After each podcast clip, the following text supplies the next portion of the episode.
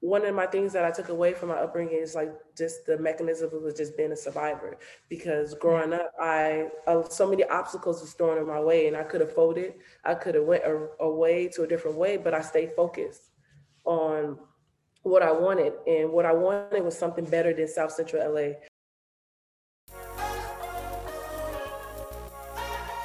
Welcome to the Inside Game with your host, Dr. Julie Amato.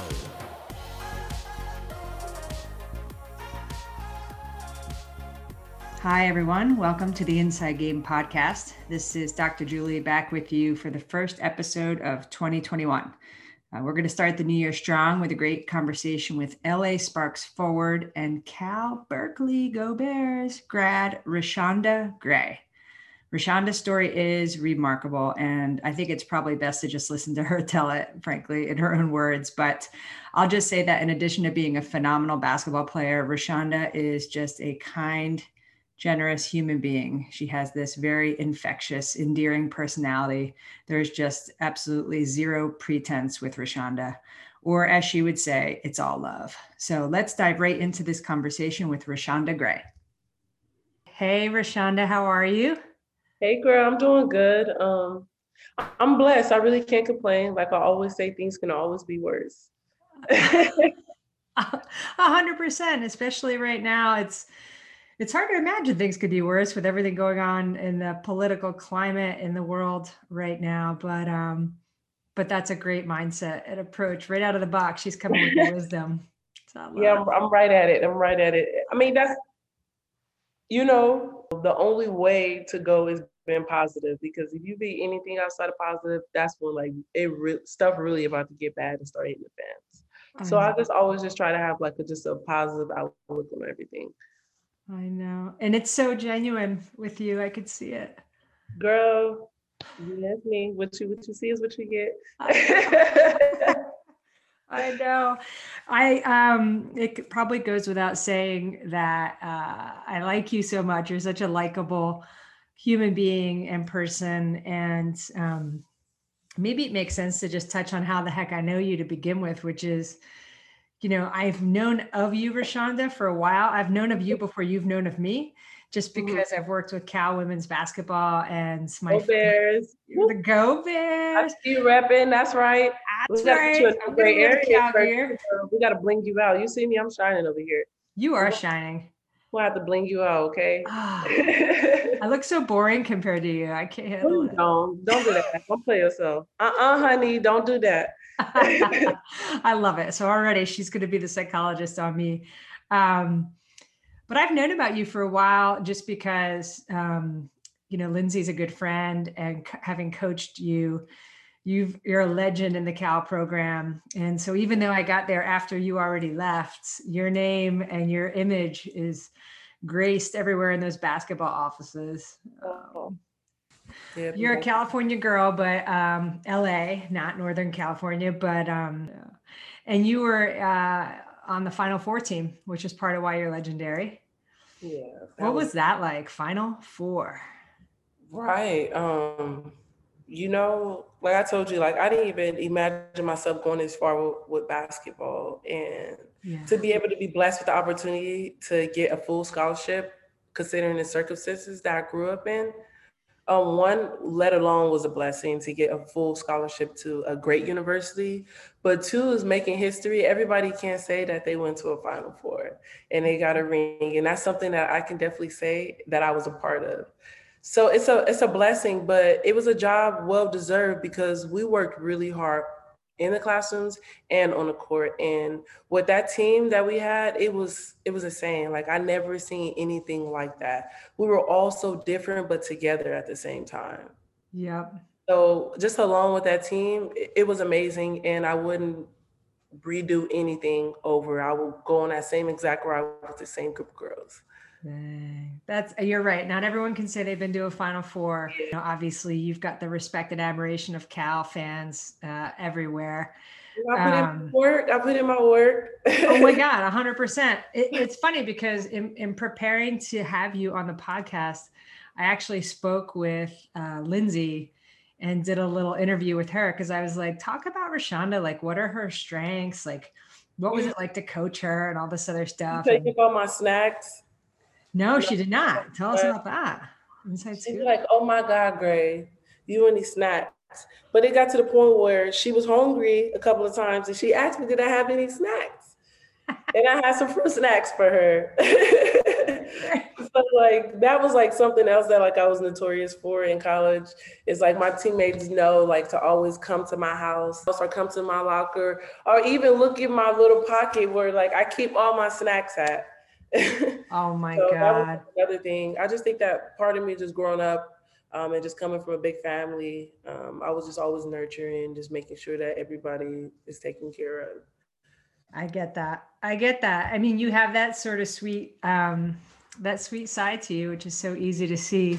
So before I drop a clip of my interview with Lindsay where she talks about you, can you share a little bit about what it was like to play for her at Cal?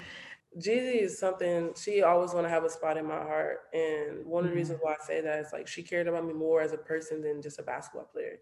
And it's been times where she showed me that she cared about me more than basketball. And that's something that I really valued about her. Um, yep. She's been the same since day one. Yep. Never did anything outside of her being different.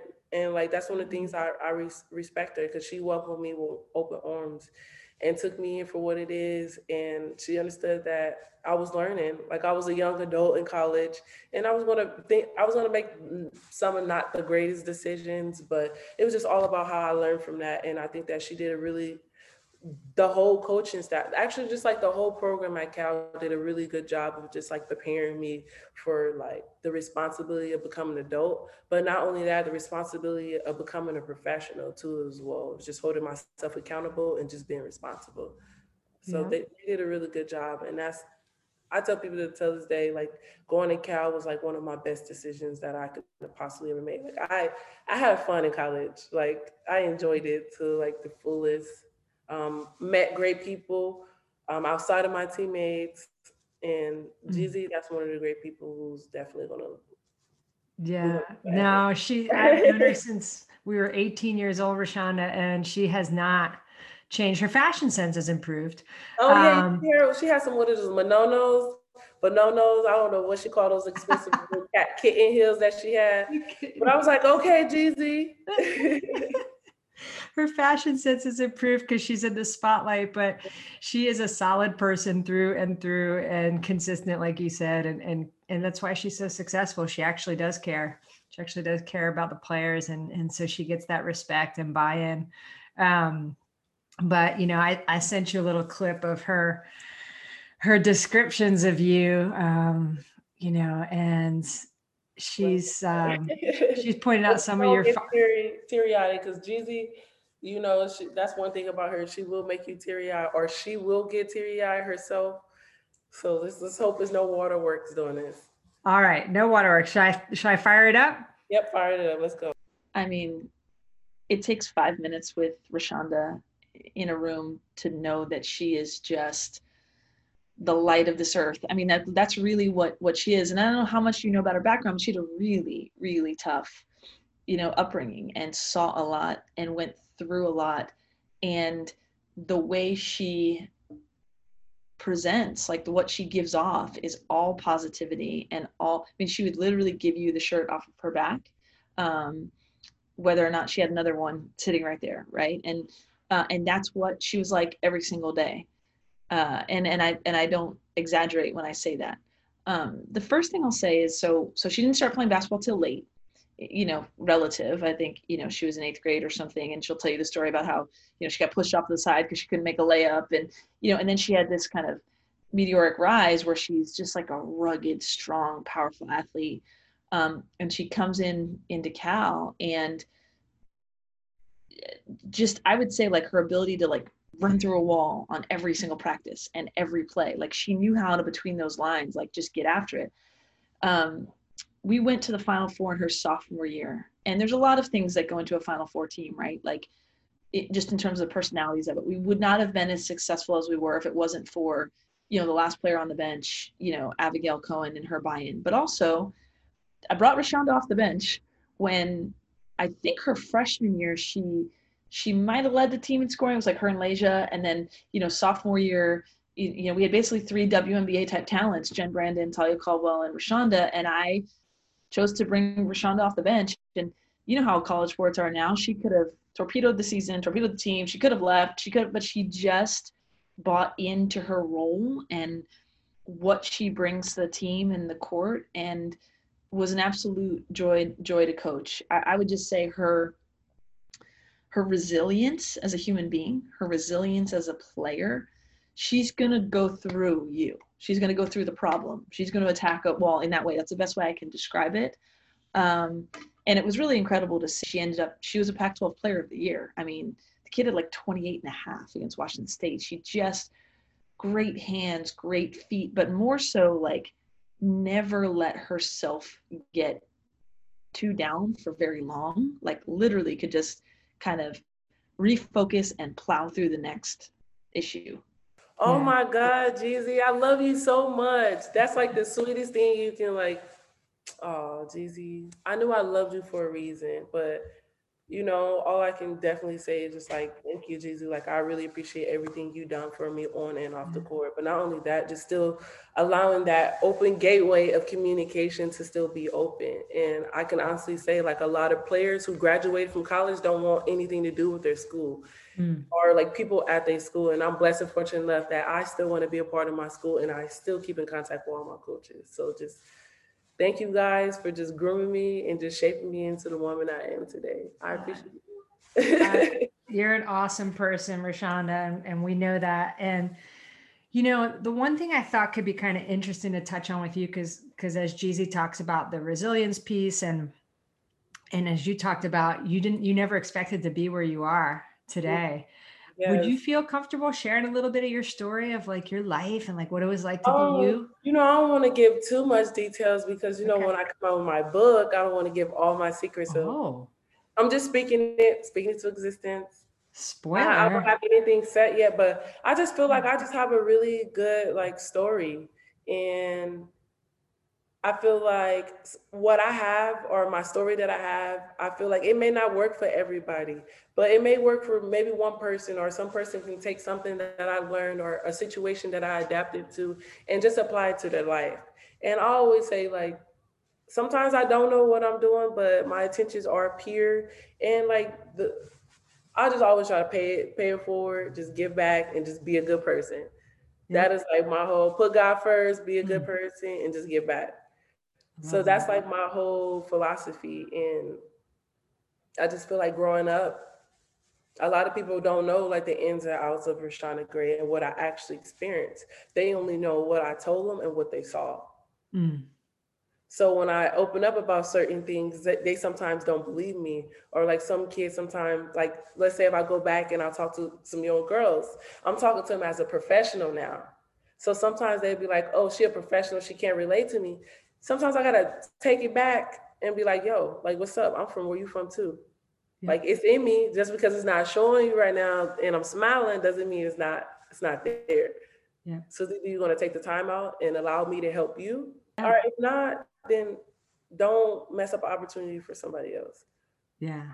So like just like a little bit about my background. Um, come from a big family. I mm-hmm. have three brothers and three sisters, including my mom and dad. It's nine of us, including myself. All of us are nine of us, and I'm not one person. That one person out of nine people to become successful. Yo, I am that one percent to try and put my family on the back, on my back, and try and be that change in my community. And where I'm from, not a lot of people make it out. Yeah. I mean, you make it out all right, but you're either gonna make it out in jail, you're gonna make it out in a coffin. You know what I'm saying? So it's not a lot of people out in my community that's doing a great thing. And I just feel like my upbringing wasn't wasn't the greatest, but it wasn't the greatest, but I just feel like that's what makes me so much perfect. That's what, not perfect, but that's what makes me so much special. Mm-hmm. Because my upbringing kind of taught me and shaped me into being like a survivor. 100%. Of like just figuring things out. And I think that's why I'm so able to adjust to being in a one bedroom with three brothers and three sisters, like sharing stuff, um, having to sell candy to help my mom pay bills and stuff, of just like finding I'm always finding ways because of my upbringing. It taught me to always find a way, to find a way. And I know this may sound crazy right now, and like just thinking back about it, just thinking back about it, one of my things that I took away from my upbringing is like just the mechanism of just being a survivor.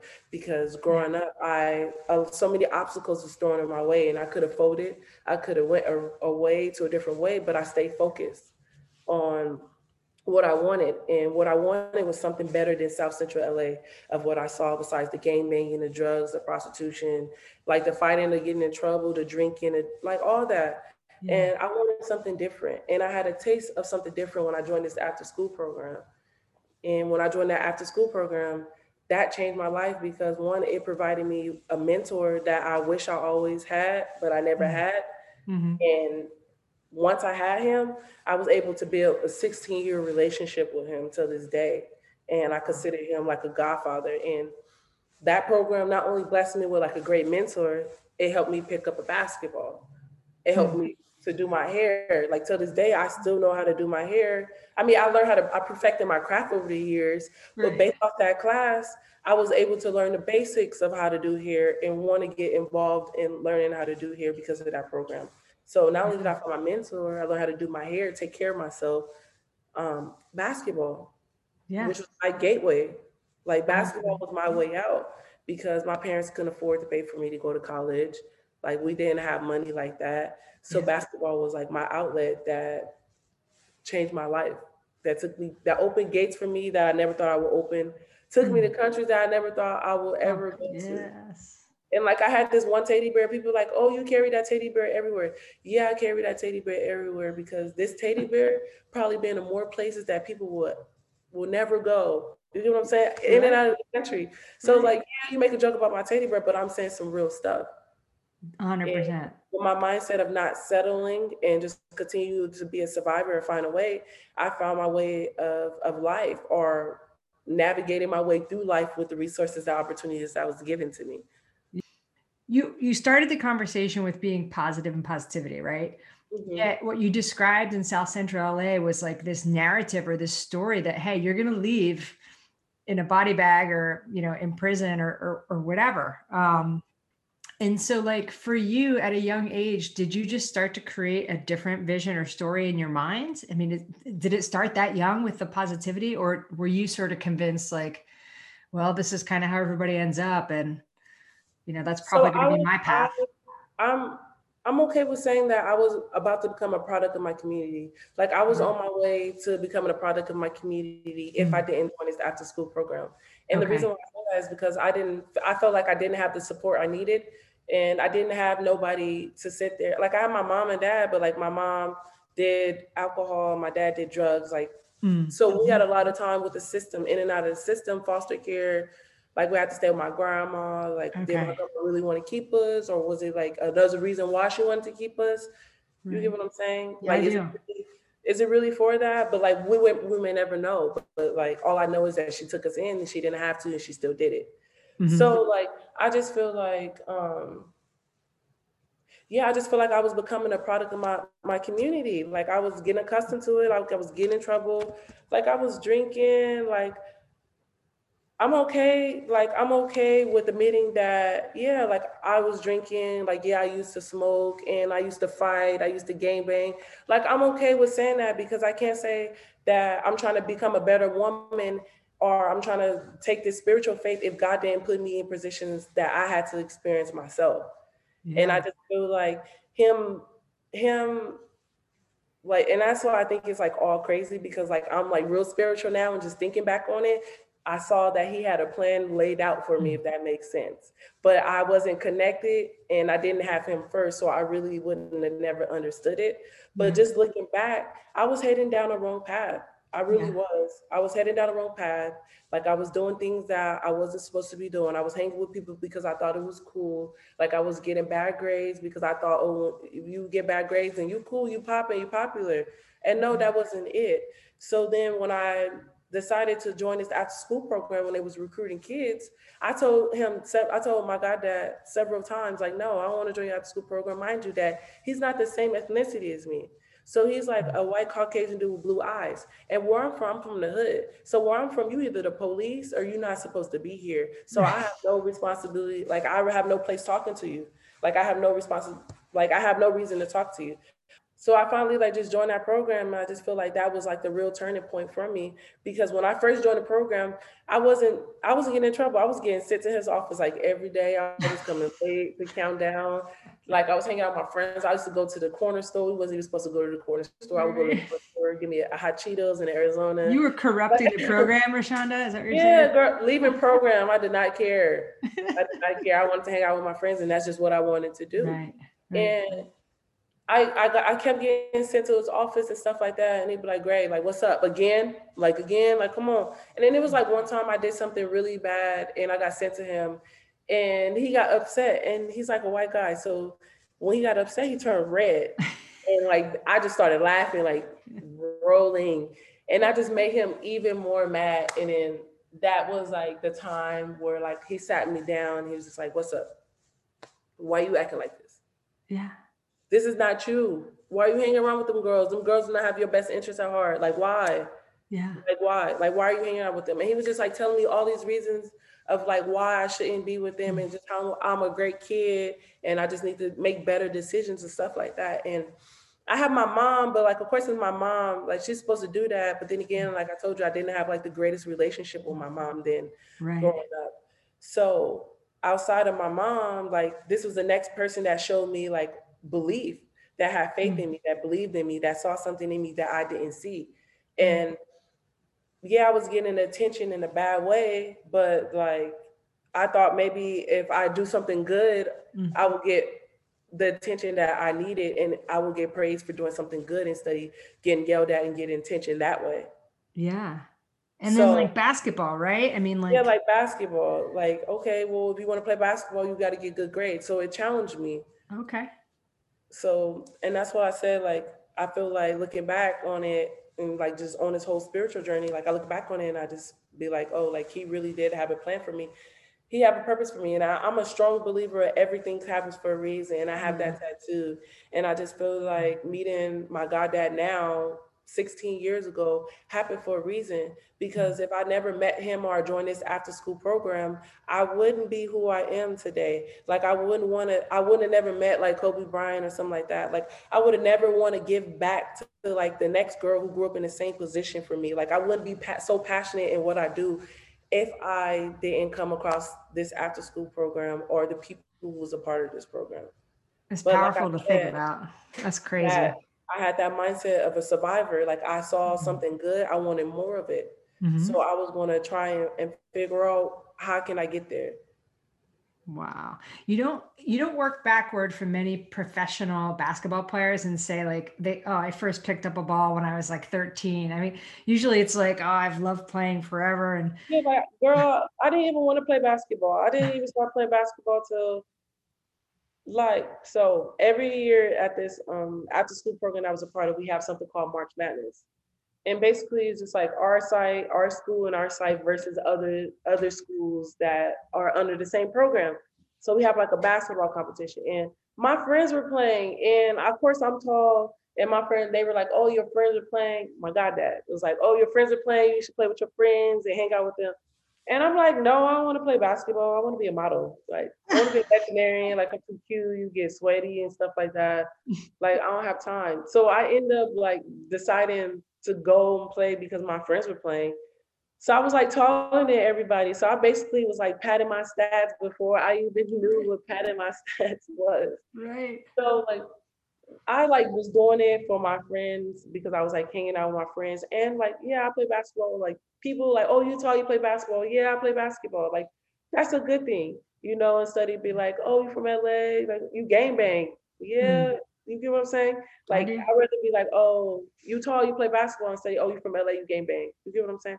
So mm. I'd rather like that comparison than like the norm comparison yeah. where I was from. Maybe when I was like 13 13, transitioning transitioning from eighth grade to ninth grade, that's when I really decided to take basketball serious. Mm-hmm. And um, that's when I dedicated like a lot of my time to basketball because I found out that I can get my school paid for. Right. so that's why like I really decided to take it serious. And during me taking it serious, Jeezy talked about me going on the other end. And that was like another key turning point for me when I was mm. by myself practicing layups and like everybody else was like having fun. Mind you, I'm like 13. Like I want to be with my friends and I'm looking at my friends laughing and smiling and stuff. And I want to be down there with them. But I can't because I'm not as skilled as them. So I have to be put on the end by myself to work on something. Right. And I look back at it and I'm like, I kind of thank that coach for that because that changed like yeah, I have the survivor mentality of figuring it out, but that changed my mentality to I'm gonna make people respect me. I like that. I like that.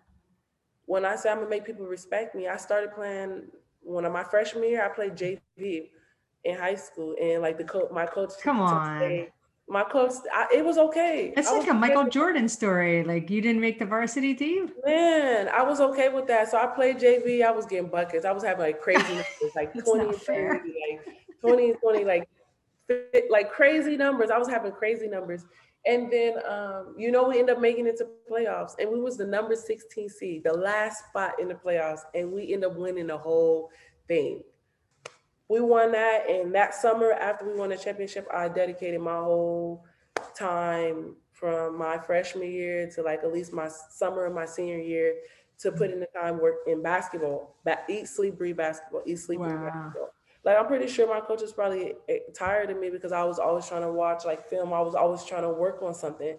So I dedicated a lot. Like I sacrificed a lot of like a key point in my life of becoming a woman like becoming a woman and just like becoming a, a normal teenager and just doing things, doing mm-hmm. high school events, like going to parties, going, you know, just like stuff like that. I sacrificed a lot of my social life for basketball. Yeah. And I understood that, yeah. And this is what I told myself, like what I'm sacrificing now, it's gonna always be there. Like mm-hmm. my friends I want to hang out with, that party I want to go to, it's always going to be there. And that was the the survivor mentality. It's like you going try and miss up a, uh, miss an opportunity because you want to hang out with your friends or you're going to try and capitalize on this opportunity to get you in a better position. That way you can bring your friends along you want to bring your friends along. So i spent most of my time in the gym and stuff and within those three years in that span i became like league mvps city honors like usa gold medal. I got a freaking gold medal. Like I'm from Washington Prep, like Washington Prep High School. Like it sounds good, but it's a public school in the middle of the hood. So like I got a gold medal. Like we got Division One school, like school like Jeff Walz. We got Michael Cooper coming on campuses and stuff like that. Wow. So like things that people like never seen. Like I think I was either like the second or the first McDonald All American, like 20 years, like some crazy or like to get even a full ride. So I was just like bringing all this attention to Washington. I was putting Washington on the map too as well. And you know, once again, I just feel like that was like another thing for me that was like a giving back. Like, and not only it's bigger than you, it's bigger mm-hmm. than you. Like maybe all these college coaches are coming for you, but maybe one of your teammates can slip up and get a, a scholarship because I can't go to all schools. Right. So yeah. So my first level was signing. So I got to the point where I signed. I had a whole signing party, this big old signing party. We had the band and everything. It was That's like awesome. it was just like amazing.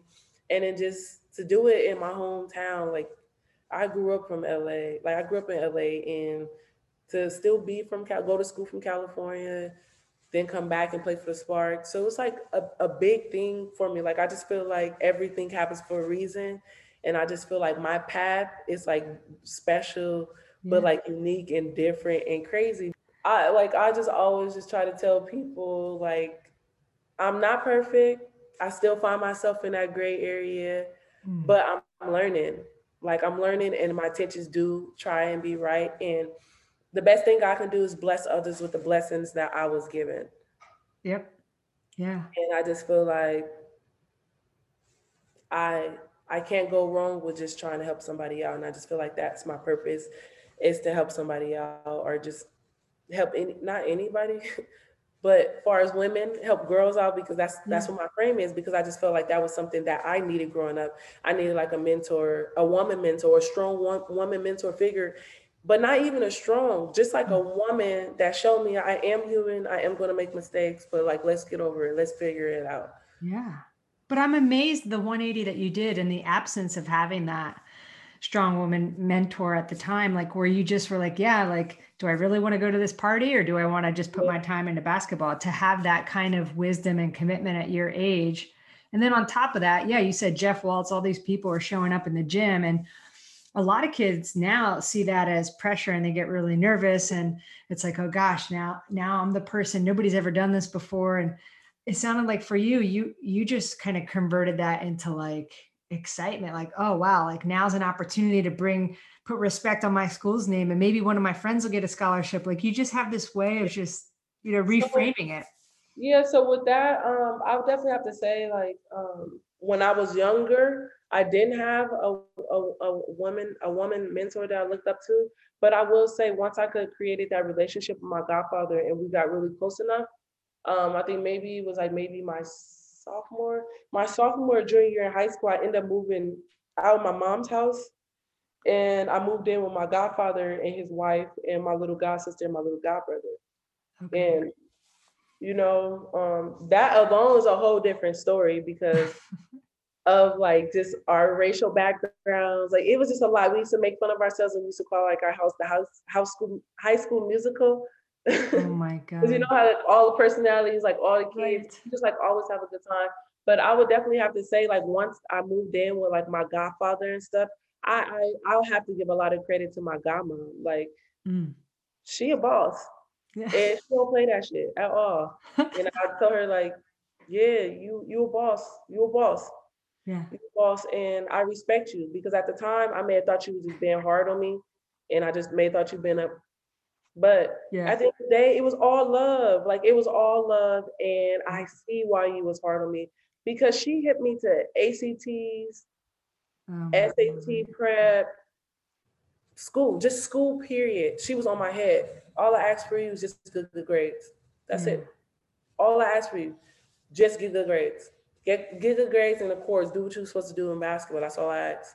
Yeah. And the fact that that, sh- that they were able to just give me this safe haven where I can just be able to actually be normal, like a normal kid, and not have to worry about where my next meal is going to be or how I'm gonna get clothes or like stuff like that. Because they blessed me and I was blessed with that opportunity. I was able to just be a kid yeah. and just be like a teenager and just like get some of that life that I lost back, mm-hmm. if that makes sense. And yeah. I just have to give a lot of credit to my godmom because like she was on me about academics. And that's why I push to my girls why academics is so important. Mm-hmm. And a plan B, like yes, my A is basketball. For instance, like right now, I'm not currently playing because of like some health issues. So what's my plan B? And my plan B is my degree. And if I didn't have my degree or my education wasn't pushed as important, then I would be stuck in no, man, no man's land. I just think that like just my upbringing um, just taught me how it humbled me first and foremost. Mm. Um, one, I just think I'm always just a humble person just because I, I never I I know what it was like to have nothing. Yeah. So I know what it, I know what it's like to have nothing, and now I know what it is to have everything, and I know how easy it is for that to be taken away from you, like just like that, as quick as you can get it, as quick as that shit can leave. Yep. So like I know how it is. So like I just always just try to be humble, mm. and I just always just try to, like I said, I, I put it on my refrigerator. I wrote it on my little dry erase board. Treat people the way that you want to be treated.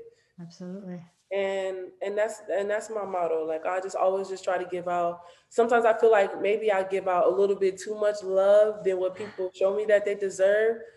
Mm. but it's it's genuine because that's me regardless i'm always going to give out the same love even if you don't give me the same love back i'm still going to give you love but i just know that i can only mess with you to a certain extent yep now I get that from you.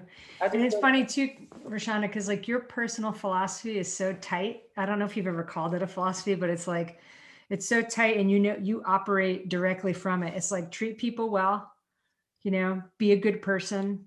Mm-hmm. You've got it kind of like this formula that works for you. And I don't know, you mentioned a couple of sentences ago about how you teach your girls. Now we know um You've got girl. What girls are you talking about? That I know who you're right. talking about. Because y'all, I don't want y'all to think I got like a whole escort service and stuff going on.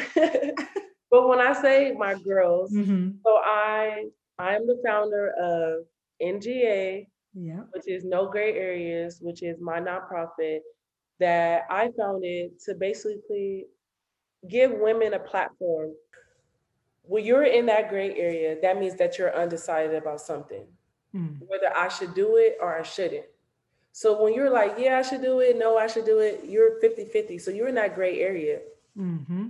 So my job is to help you try and figure it out to get you out of that gray area with the resources and the outlets that I have. Mm. And this is like a women platform driven base. I work with young girls.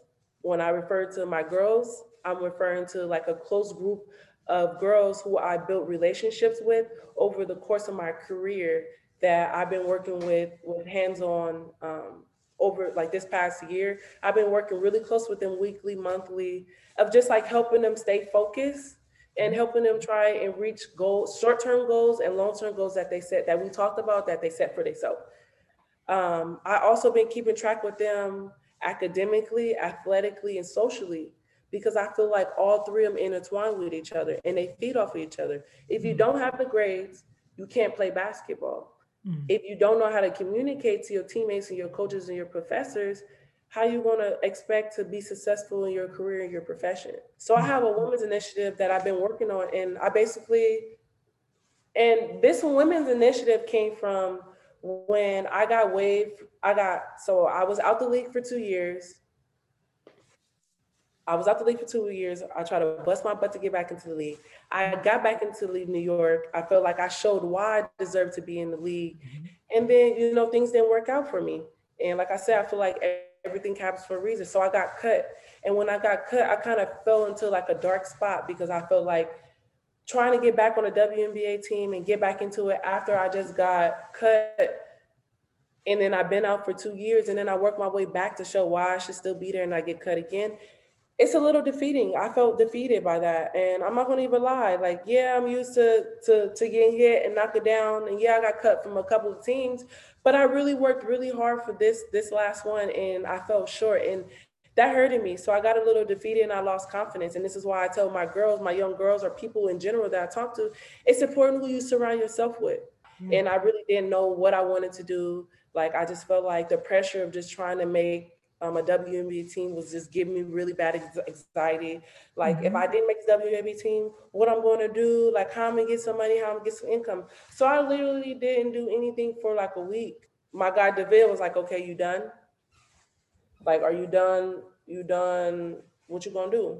Yeah, wallowing in your sorrows. yeah, what you gonna do? I'm like, I don't know what I'm gonna do. Mm-hmm. And he was like, Well, you won't know what you're gonna do until you actually figure it out and this is where like um remember I told you about um so I also have another business called Gregory Salon to right. help women. Like, yeah, girl, I'm a woman of many hats. You're a so, boss like, lady. A, what are you talking about? So like that's a whole different, like a whole different conversation. So that's when I got focused more into my hair, Gregory Salon. Like I started working, learning more about my craft and how I can perfect my craft. But not only that, um, I got into the bedazzling thing, which took the bubble by a storm. Right. Bedazzling. And not only that, um, I decided to take my attention and study putting it into where I'm gonna be, how I'm gonna make money. And I took all that energy and I put it my focus into no gray areas. When I took my mind off of basketball and just put it into something else that was positive and that was going for me, um, I started see, to see good things. And mm it was a point where like I was saying good things and I removed myself from basketball and then still the the weight of like waiting on a phone call or trying to get like a last minute roster spot was just like still eating at me while I'm trying to keep myself busy. But it mm-hmm. didn't eat at me as much because I was being busy. I was keeping myself busy. Yeah. So although I was still having like my doubts in the back of my head, I it was like I got to the point where like I got to a phone like I was like this close to to telling my agent, like, I think I'm gonna just sit this WNBA season out. Like this, like it's a lot. Like I feel like this is a lot of anxiety of like whether I'm gonna make a team or not. Yeah. So I was like this close to telling my agent this, and So I was like, okay, I gave it a second. And when I gave it a second and I didn't say anything, I left it alone. I got the call from the Sparks. Of course, yeah. As soon as you decide, yeah, whatever yeah, happens, so, happens. And I was just like, whoa, God, you took a situation that defeated me and you turned into a positive situation where it couldn't get any better than this. I mean, of course, I would love to play in LA, but still, just the fact that I got the chance to put on an LA jersey, being from LA, like, yeah, yo, I'm from LA. I made it. I came back. I'm playing for LA. Like the only thing I was missing was a championship. You know what I'm saying? And that's like that's where my women's initiative came from, honestly, of just like me getting cut and me like thinking about my friends and still like trying to help my friends out because I know how it felt. Yeah. No, I mean 100%. I, I appreciate how real you are. You're like, man, that was awful. Like I struggled. I hit a low point. You know, mm-hmm. I even contemplated like you know just retiring from basketball or just sitting it out. And yeah, like you know i think those are normal like human emotions to have. But what i appreciate about you is and this is what coach jeezy was talking about is like the only way you know how to do it is kind of plow through it. And so like you're going to take a little time to sulk like any human being would do but then you're going to pour your energy into positive things. And as you said you know you're all about finding a way and surviving. And i think it's really cool that the moment you sort of let go of the need to have a roster spot, then it, it kind of like appeared because you were you were busy kind of occupying your time other ways and finding a way and then the way opened up for you and i hope you don't mind as a, a third party observer here i'll come full circle with how we met in person was when you were with the new york liberty you know after hearing about you for so many years and then i consulted with the liberty uh, for a while and i got to meet you in person and I just want to say, watching you practice and watching you play in those games, you averaged five points per game and five rebounds per game. You know, with limited minutes, you played in all 34 games. You were a force. Mind you, this is yeah. Mind you, I mind you, I sat out like I didn't make a team for two years. Uh, you didn't make a team. That's what I'm saying. Like, so look, let's just let's take stock here, Reshanda. You're the first person in your large family to graduate from college you know, even before that, you're a McDonald's All American. You're the Pac 12 player of the year. You played in the Final Four. You get drafted to the WNBA and then end up having two years where you didn't make a roster. So you play overseas, you earn a spot back with the Liberty. You hey, prove that you belong. but I forgot to tell you, like, so okay, after I bring got away doing a two year process, yeah, I came back and I came to New York once for the first time yeah. And when I say I was in the best shape of my life, I was in the best shape of my life. I was running the floor, girl. I was shooting threes. Stop. I looked like a whole new person to the point where like Tina Charles was like, okay. Like yeah. I was going at Tina Charles. I was talking shit to her. Like I love Tina Charles. Like I tell her all the time. Like I tell her all the time. Every time I see her. At one point in time, I probably thought that she th- probably thought I was crazy because every time I saw her, I told her I love her. what was her facial expression when you would say that, Greg? Because I'm trying to picture that. So I will never forget this. My rookie year was my birthday. We was in Minnesota. I was on Minnesota. I got drafted to Minnesota. Um, it was what May 31st. My birthday was June 1st. We played the next day. So I mm. saw her like after shoot around, like after reliever was coming on the court. And she was like, yo, aren't you Reshanda? I was like, yes. she was like, is it your birthday tomorrow? I was like, yes. and she was like, happy birthday. I was like, oh my God. Yeah. So Brittany Boyd, of course, is like one of my best friends. So I'm pretty sure like she told like Brittany told her. So like I just feel like, you know, I was still like a little starstruck and just like ever since then, like I always tell her, like, she'd be like, You crazy, yo, like yo, you wild, like right. yo, you wild. But like it's all love. Like, Tina yeah. know, like I'm a genuine person, like I'm me. Like still yeah. she text messages like here and there. Mm-hmm. And like I like consider Tina like I see how hard she I see how hard she worked. Like mm-hmm. I see how hard she rep her city, like how hard she willing to go for her people. And I admire that. And she don't take and she don't play no shit. Like no, she don't play no shit. So come correct. No. so like the fact that like, you know, she knew who I was before like my first league, I just felt like that was kind of one of one of my welcoming into the league outside yeah. of um, me making a nice move on DT. And she was like, nice move. And she smacked me on the butt. Like, Ooh. Yeah. So there you go. It, yeah. So I went to New York the first year, best shape of my life, looking yeah. like a whole new person, everything. And I got waived. I know. I got waived. So even when I had the opportunity to come back the next year, I'm like, man, I just bust my butt and just showed you everything. And just showed you everything you guys waived me. So of course, like just as a human, I was in my feelings, but like I knew like at the end of the day, it's a business. So I'm like, okay, well, look back at, at your first tryout and see what you did wrong. I mean, not what you did wrong, or what you can be better at, and just see if you can do something um, that they asking for. So the next year I went in. I, I mean, it's sad to say, but like I had a I don't give up attitude. Hmm. Like, you know, sometimes you gotta have that. Um, sometimes you gotta have that because if you don't have that, you will get hurt at the end of the day.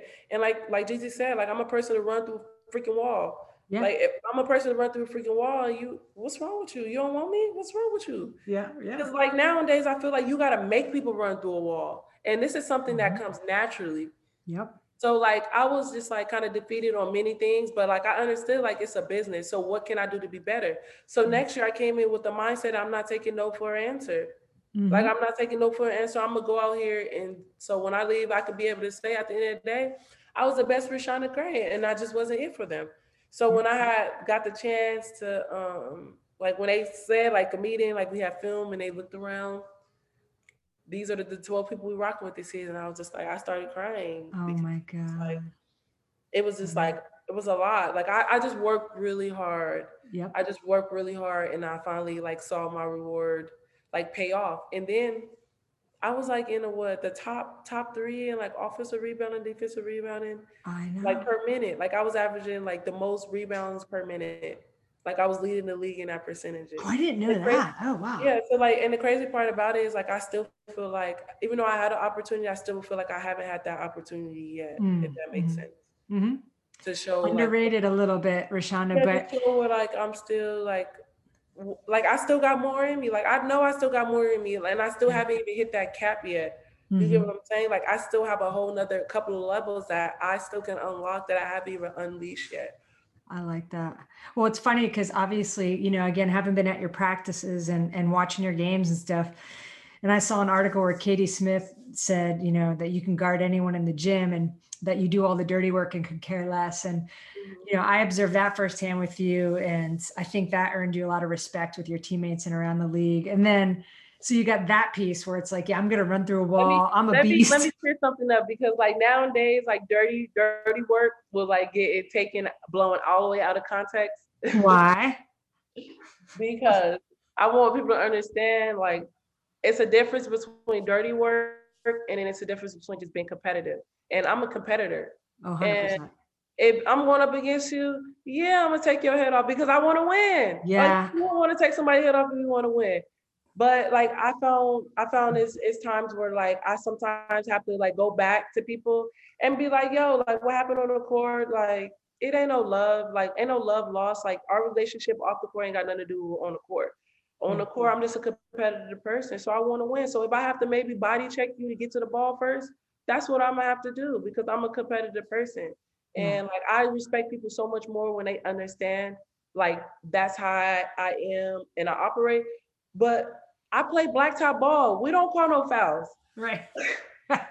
we don't call no fouls. Why do you think I run through brick walls so easily? Because I'm like accustomed to, I'm used to, I'm a survivor. Like I know I'm gonna take hits. It's all about what you're gonna do after you bounce back from this hit. A hundred percent. And uh, that's what I appreciate about you. I mean, as a sports psychologist, I try to teach kids about having that like basketball personality. So off the court, you're like this big sweetie who's saying, I love you to Tina Charles and doing everybody's hair and bedazzling their stuff in the bubble. And on the court, it's like, I would not at all want to be messing with you in any way. so that's like something that like I still battle with too, is like my emotions, like understanding like I at the end of the day, I don't always have to be hard and aggressive. I am a female too at the end of the day. I know. I know.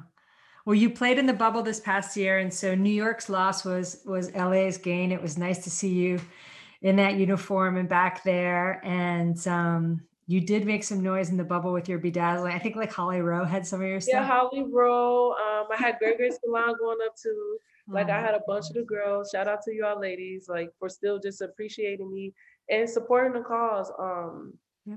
like we had whole beauticians on site and stuff like that, and a lot of girls still came to me and asked me to do their hair because they were down with the the cause and yeah one thing about me is like I don't ask for any money in return. Like I, everything I do, I do for God. And I feel like my foundation in Gerge Salon is for me to help other people. So basically, what I was doing was like, okay, if you want your hair done, I'm not gonna be like, oh, you have to pay me this. But like, if you want to help me or help my mm. cause or offer to pay, I just tell people go to my go to my website and click the link in my bio and donate. Because when you donate that money, you're basically sponsoring a next woman or a young girl either get shoes that they can't afford, help them come up with like a plane, a bus pass, money to get like a bus pass to get them to get to a point A and point B, or provide like extra hair products and and care for a young girl to get her hair done for like her prom or her class pictures that she can't afford. Mm-hmm. Like go to a women's shelter and be able to drop off like 20 dozen roses for like each lady and give like a box of chocolate and a rose to them. Just that one act of kindness can change a whole person from setting them off from suicide or doing something crazy or something that they regret. Yeah, I love that. So instead of it going back to me, no, put it back into my program because I want to build like a sisterhood. Like I want to build something that's going to be there that I want to give girls like girls and women a safe haven. Absolutely. And that's what I'm trying to do with what I got going on with no gray areas and stuff. You are a beautiful person inside and out. You know this. And, um, you know, you know how I, I feel about you in that way. I think your story is inspirational, remarkable. I love the way that you're using your life and your experiences to just inspire and help everybody around you. And, um, you know, it's just, I'm blessed to know you and to have this tiny piece, you know, of, of being in your life this way. And I'm, I'm so grateful for, for you. Um, anything else you want to say to message any other young people? I feel like you've had so many good and, um, pieces of um, advice. y'all follow me on Follow me on all social media platforms at yes. No Gray Areas. That's in N O G R A Y A R E A S. Yes. 21. Um, or you guys can follow No Gray Area, my actual nonprofit page, and it's called NGA Cares. That's NGA dot cares, C A R C A R E S. So NGA Cares, that's where I post like a lot of my stuff for my foundation, um, mm. events that I got coming up, or just like even young girls or women that we want to shed light onto it. And if you if you guys like need help or know a female or a young girl who need help and assistance, like feel free to reach out to me. Um, one thing I, I, do do is like you reach out to me. I may not get to you back right away, but eventually I'm gonna, I'm gonna connect with you. And for my foundation, the main thing that I always just try to push is I want people to know that I'm here, that I'm doing it, that nobody else isn't doing it like I'm the face of it, but I'm also here in person doing it and talking to you and communicating with you. And that's the thing I'm trying to push. And yeah. if you guys ever want to help, make a donation, yeah. know some people who will be like great sponsorships or can be of use or how I can help you grow with your program and your, your organizations, like feel free to reach out to me. You guys can check out my website at nograyAreas.org. You're a real one, Reshanda. She she definitely means what she says. I, I could back that. She she practices what she preaches, and she will respond. So, thank you so much for your time today. And this has been no an awesome conversation. No problem. Thank you for having me, Julie. Okay, you got it. You're my dog. I appreciate you. Thank you for listening to the Inside Game. Please remember to like, subscribe, and comment to support the podcast.